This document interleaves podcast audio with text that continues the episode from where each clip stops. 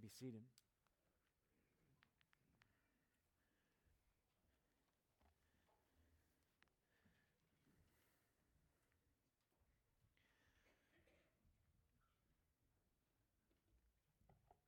Well, good morning again. I'm not usually up front this much, am I? To say good morning all the time. Uh, we're continuing through 1 Corinthians. And the beauty of God's word is that when, when we study it, when we uh, put ourselves underneath it, He deals with real life things. We've been wrestling with, or maybe I should say, Paul has been teaching the, the Corinthian church, the believers in Corinth. He's been teaching them what it means to be faithful followers of God. They've, the, the Roman society that has been around them has slowly seeped its way into the church. He's recognizing that, he's seeing that, and he's calling them out. They're, they're struggling to be faithful. And so he's, he's trying to encourage them. Okay, so you're believers, you're saved, you are children of God, but now you need to act like it. And so then he starts to lay out uh, different scenarios that they've asked about, uh, some later on, and we get, get uh, deeper into it. He may be bringing his own thoughts into it as different situations and particular situations. But overall, the, the, the main goal of what he's trying to teach the church and what through Paul God is trying to teach us deals with one, flee from sexual immorality, but to use your body or to use your body in order to glorify God. And that's not just, uh, we, we've dealt with, man, we, we, we've dealt with a lot of different issues, a lot of hard issues, uh, church discipline, uh, sexual immorality, homosexuality. We've dealt with marriage and using, using sex as a weapon in a marriage. And what does God really intend that, intend that for? Uh, we're, we're dealing with, with singleness now and widowhood. Later on, we're going to talk about food. I mean, he's laying out all of these different things. And the beauty of being underneath God's, God's word is, again, he deals with practical things. Now, it's a different culture, it's a different time, and it may be applied differently.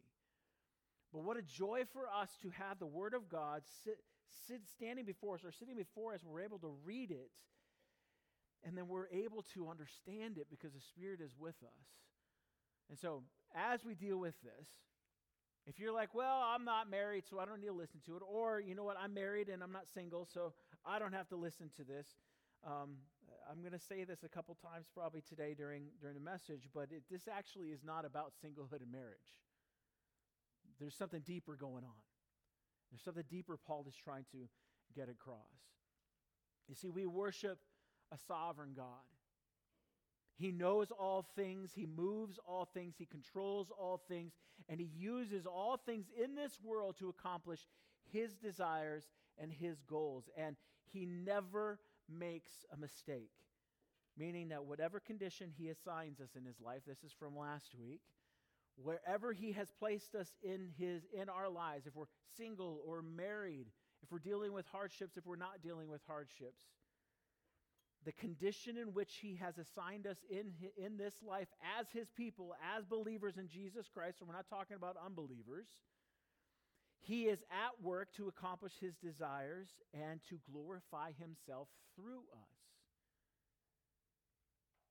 So, for instance, if you're single and you want to be married and you're frustrated that you're not married and God isn't bringing the man or the woman into your life in order to, you can lose sight of the fact that God is in control and the life that He has for you right now is exactly where you need to be. Are you towards the end of, of your life here on earth? Or you've been married for 50 years and your body just hurts all the time and it's frustrating. God has put you in the place where you are for a specific reason to glorify Himself, to accomplish His desires where He has you as his people. As his people, our lives are not to be lived in the here and now, in the, in the sense of we keep our eyes on eternity. We live what we, we live our life now in light of the reality that we will have eternity and everlasting life with him. The things of this world will pass away, and so we should keep our hearts and our minds set on the eternal life in which God gives to those who love him. But this doesn't mean that the things of this world don't matter. Instead, the things of this world, people, relationships, family, friends, co workers, money, material possessions, marriages, singlehood, widowhood, they are all to be used to reveal the good news of eternal life through Jesus Christ alone. If we, if we get the attitude and we start to think of, well, the things of this world don't really matter, I'm just going to focus on eternity and I could forget all of this physical, this physical stuff. Like this world is bad, but God, the spiritual life, that's good. That's a heresy called Gnosticism, and that was talked about and condemned like 200 AD, okay? like, oh, I, all these physical things, they're all bad. No, what has happened is God created physical things for good. We've just messed it up with our sin. So, what is good and right has been corrupted by us. And if you're like me, you get caught up in those things, and those physical things start to become idols. And what God is saying, no, in, enjoy. Enjoy food, Mark. Enjoy it, but not too much. Not too much. Enjoy your family and your kids. Enjoy your work. Enjoy making money. Enjoy looking at your, your savings grow. Enjoy it, but don't make that your idol because it will fail you. Only I can truly satisfy you. Those physical things, as believers, are to draw us into worship and glory of our Creator. And so we have to make sure we keep our minds set on, on that. So, how, how we use the things in this world does matter in eternity, but they are not our main focus. For the present form of this world will one day pass away. This world will one day end. And so, as believers in Christ, it is important that we make sure that we have a proper view of life, that we see the world around us through the proper lens. Now, Paul begins, starting in verse 26, he begins with a phrase that can kind of catch us off guard when we're trying to think of, okay, proper view of life. What does that mean? And he th- says, I think that in view of the present distress. Now, what is this present distress? The beauty, some of the times it's, frustrating for me as I, as I study these things during the week, um, and yet it's kind of amusing to me too, because you'll pick up a commentary, because you'll be like, well, what kind of distress? And usually the commentators will lay out all these different things, the, some of the things that I read. What is this present distress? I read that it was a famine that ravaged over the region during the time that Paul wrote this letter. Others think that the number of Christian, uh, Christians eligible for marriage were few and far between. And so the Corinthians, Paul was teaching the Corinthians that marriage should be avoided and, or they're teaching that marriage should be avoided because there's just not enough people, so you just stay, you should just stay single. Now, that's fun. it's also called speculation because we're not told. Because in the end, being 2,000 years removed from the situation in which Paul is writing, we have to rely upon the text itself to guide us. Was it a famine? Maybe. Were there few Christians? Probably. Is that what he means by this present distress? Well, if a text does not say, then we need to be okay with it not telling us the answers that we want and the answers that we desire because everything that God desires for us to know is exactly written in the text. This is sufficient for us. So we need to let go of what we want and go, okay, so what is God trying to teach us? And it ain't about a famine, it's about something deeper. Unfortunately, I think Paul does give us a hint as to the meaning of what he means by this present distress. And we find it in verses 29 and 31. He says, The appointed time has grown very short, for the present form of this world is, pre- is passing away. So, in other words, the day of Christ's return is closer each moment, each day. It's not going further away. We're getting closer and closer to the second coming of Christ. And so when we read Paul's words in light of this truth, things begin to become a bit clearer for us, um, though we still don't know the specifics, and they're difficult for us to nail down. He does give us a general answer, and he starts to talk about betrothed or engaged people and single people and widows. Are you bound to a wife? Are you engaged to a woman who will one day become your wife, or engaged to a man who will one day become your husband? Well, don't seek to be free. Don't break off your engagement. Are you single? Are you free from any sort of engagement? Well, don't seek a wife, in Paul's opinion. But if you do seek a wife and you do get married, or if you seek a husband and you get married, you haven't sinned. And if a woman seeks a husband, you haven't sinned. Marriage or singleness isn't what should concern the Corinthians, though.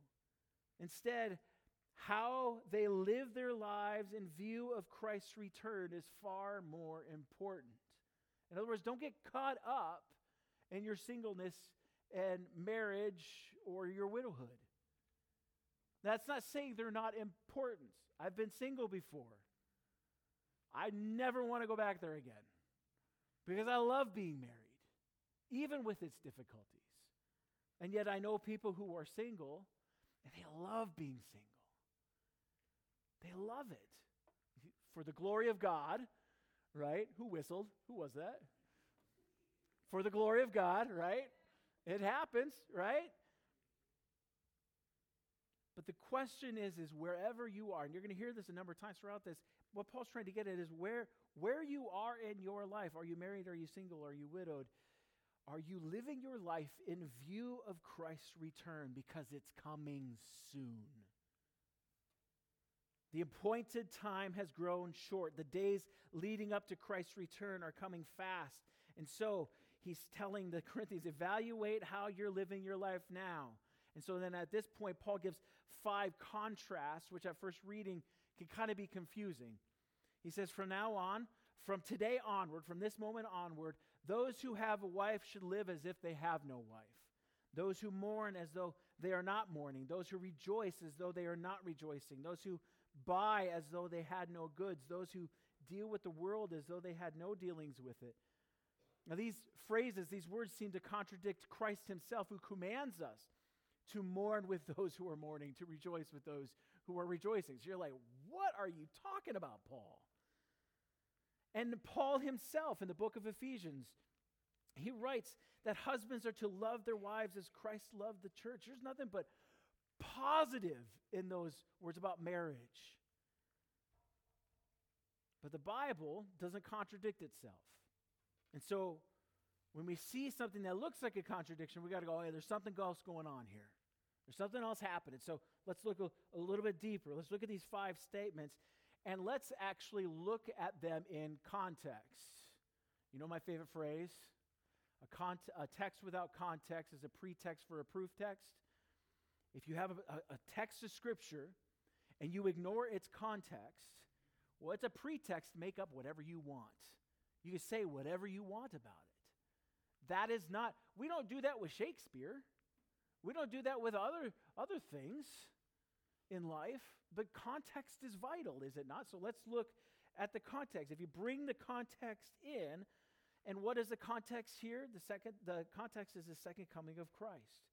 The appointed time of his coming has come short, and so live your life in light of that. And for all five of these statements, the, the first half points to the human tendency to focus on the here and now. Do you have a wife? Do you have a husband? Are you buying goods? Then love and cherish your wife and your family. Sacrifice for them, but do it in light of the reality that when Christ come, the marriage relationship between you will end and your focus will be on your true spouse, Jesus Christ. Are you are you buying goods?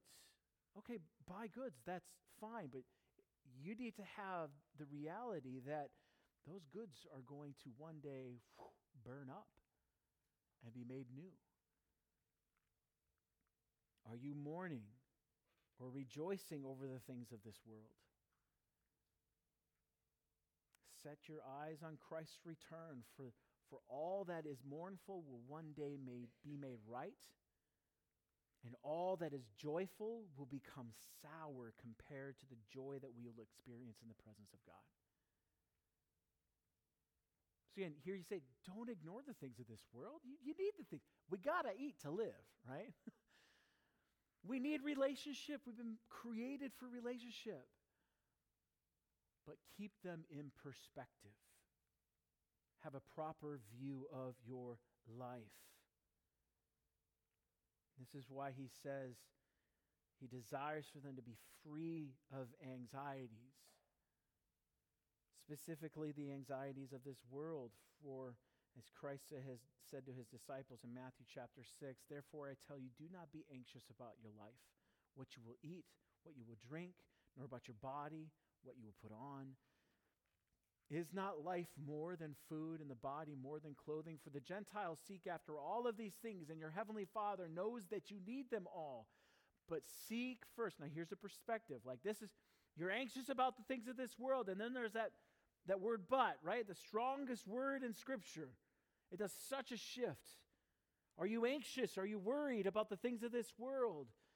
But seek first the kingdom of God and his righteousness. Seek his rule. Seek his goodness. Seek his desires. Seek his wants. And all of these things will be added to you. All of these worldly possessions, all the joy that you receive in these worldly possessions are going to be added but you got to seek first the kingdom because if you're not seeking the kingdom, you're not going to get the kingdom and you're not going to get the world. You will get only eternal punishment in hell away from God's grace and away from his mercy. The present form of this world is passing away. It will end, and so have a proper view of your life and live in light of eternity. Don't be anxious about your life. Is it a sin to marry? No, Paul says. Marriage is a wonderful gift from God, but one who is married has the added anxiety of worldly things, that is, of a spouse and family. When I come home from work, what do I do? I, I need to care for my family. I need to help my family. I walk into the house. I know if it's been a good or bad day. I know if I'm going to have to, you know, do some counseling sessions. I get it. That's, that's, that's life, right? If you're married, you have that added, but added, added worry and anxiety. Does that make those things sinful? No. So if you're, if you're a young person and you're like, well, I don't want to get married if it's going to be hard, well, everything that's hard is that's good for you is hard, right? So don't hear me say marriage is bad. Marriage is it's awesome. But it comes with the ad, uh, added responsibilities, the added issues and concerns. But what about being single? Is it, is it a sin to be single? No. In fact, being single means that you, you are anxious about the things of the Lord, how to be holy in body and spirit, he says, how to live a life of glorifying God.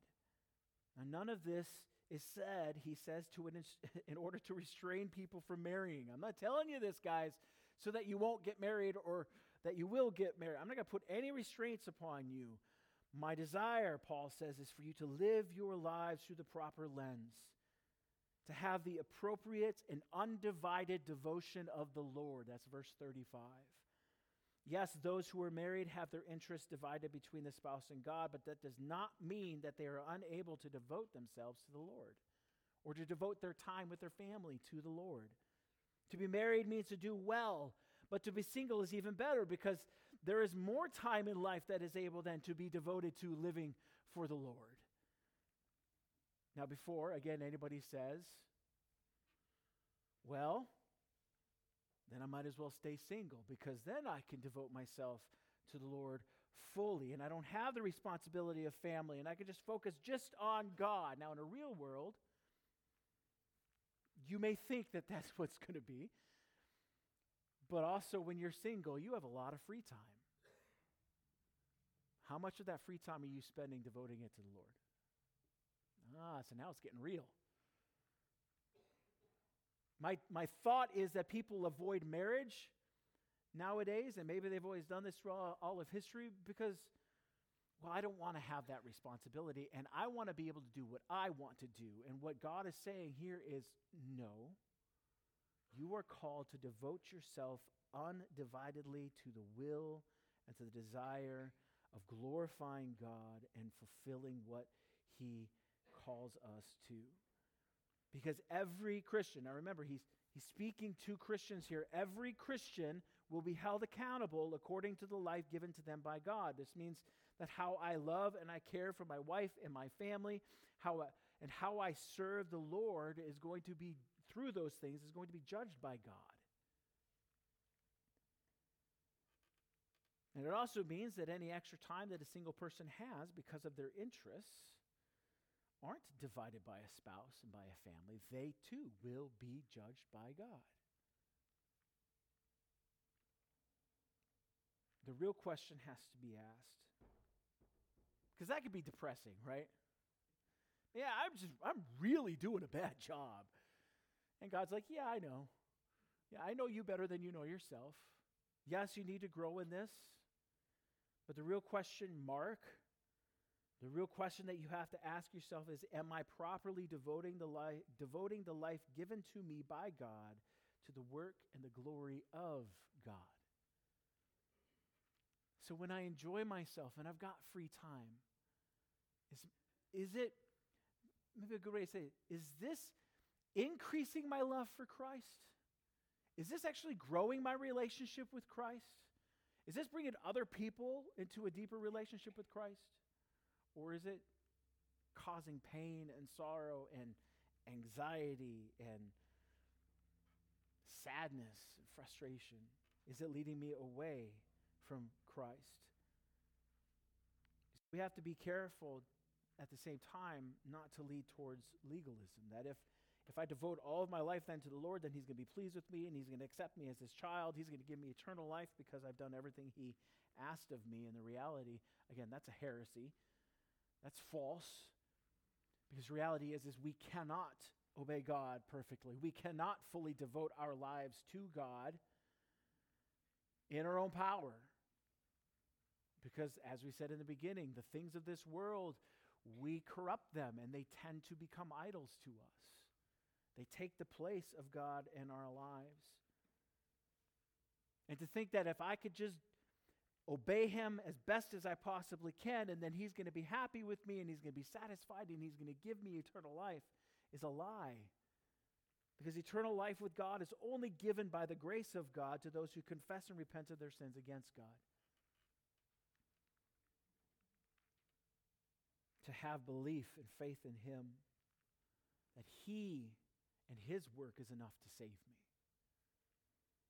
And when you realize that eternal life cannot be earned and eternal life with God cannot be bought, it drives us to a deeper love of a God who is loving us when we don't deserve to be loved. Now, that's, that's not a popular statement. We like to feel good about ourselves. And I tell you, as a Christian, that makes me feel so good that God loves me despite me. That He knows my heart. He knows how much I've disobeyed Him in the past. He knows how much I'm going to disobey Him in the future. And His love for me never ends because He saved me. He's, he's bought me back from sin and death. He has, he has purchased me. He bought me at a price of His Son. And there is nothing I can do that can destroy the work of Christ. He has saved me. He has made me his son. He has made you his son and daughter. And that adoption is never annulled. And he knows the deep, dark recesses, recesses of our heart, and he loves us still. And yet, that does not mean that I can, you know, do whatever I want or go to the other, uh, other side of um, legalism to say, well, okay, then I'm going to teach that if you're just a good person, then God will save you. No. He saves by grace through faith alone in Jesus Christ. And so, the Christian, when we are adopted, we are a child of God, we strive to live a life of devotion? Why do we not cease coming together as God's people? Why do we, why do we gather on a regular basis? Why do, we, why do we watch the Super Bowl that nobody cares about? It's not about the Super Bowl. It's about us sharpening each other and loving each other, worshiping together. The songs that we sing, the prayers that we give, the scripture that we read is not about us. It's about glorifying the God who saved us. And realizing that, man, we're, we're all in probably in bad places. We're all kind of messed up. But we all, as God's people, understand that that's not what it's about. It's about the greatness of our God, not, not me. Not me. We strive to live our life in full devotion and honor and worship of God because He saved us and we love Him for it. And that love drives us a little bit at a time each and every day to become more loving and more patient with one another.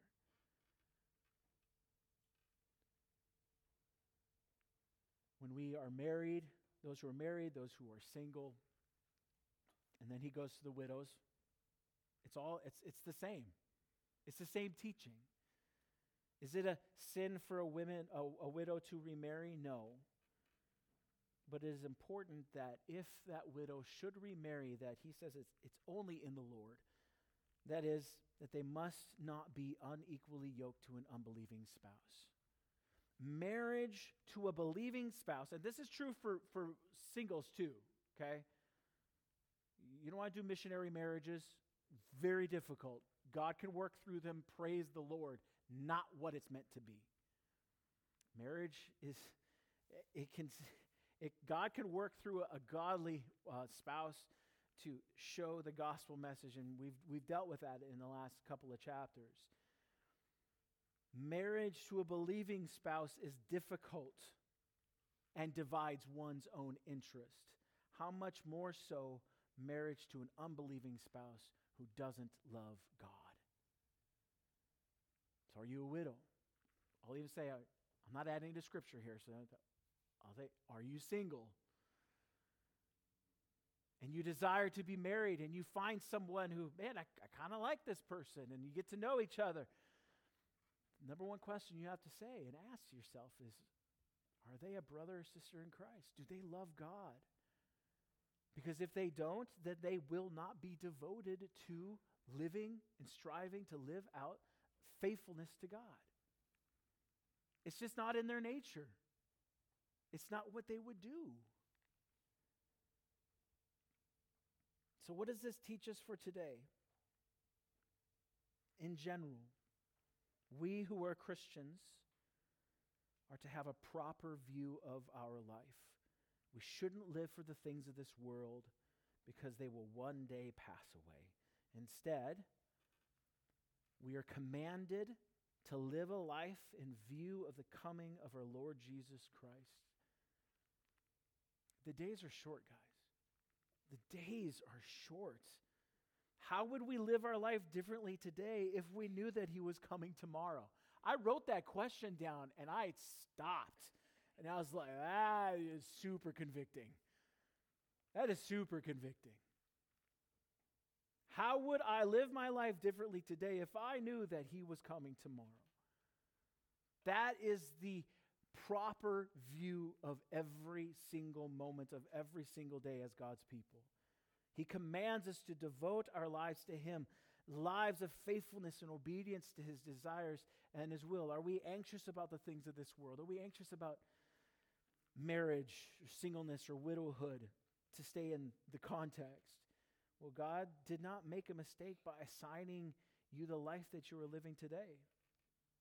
And so, wherever God has you right now, Glorify Him in your body. Strive to devote all of your life to Him.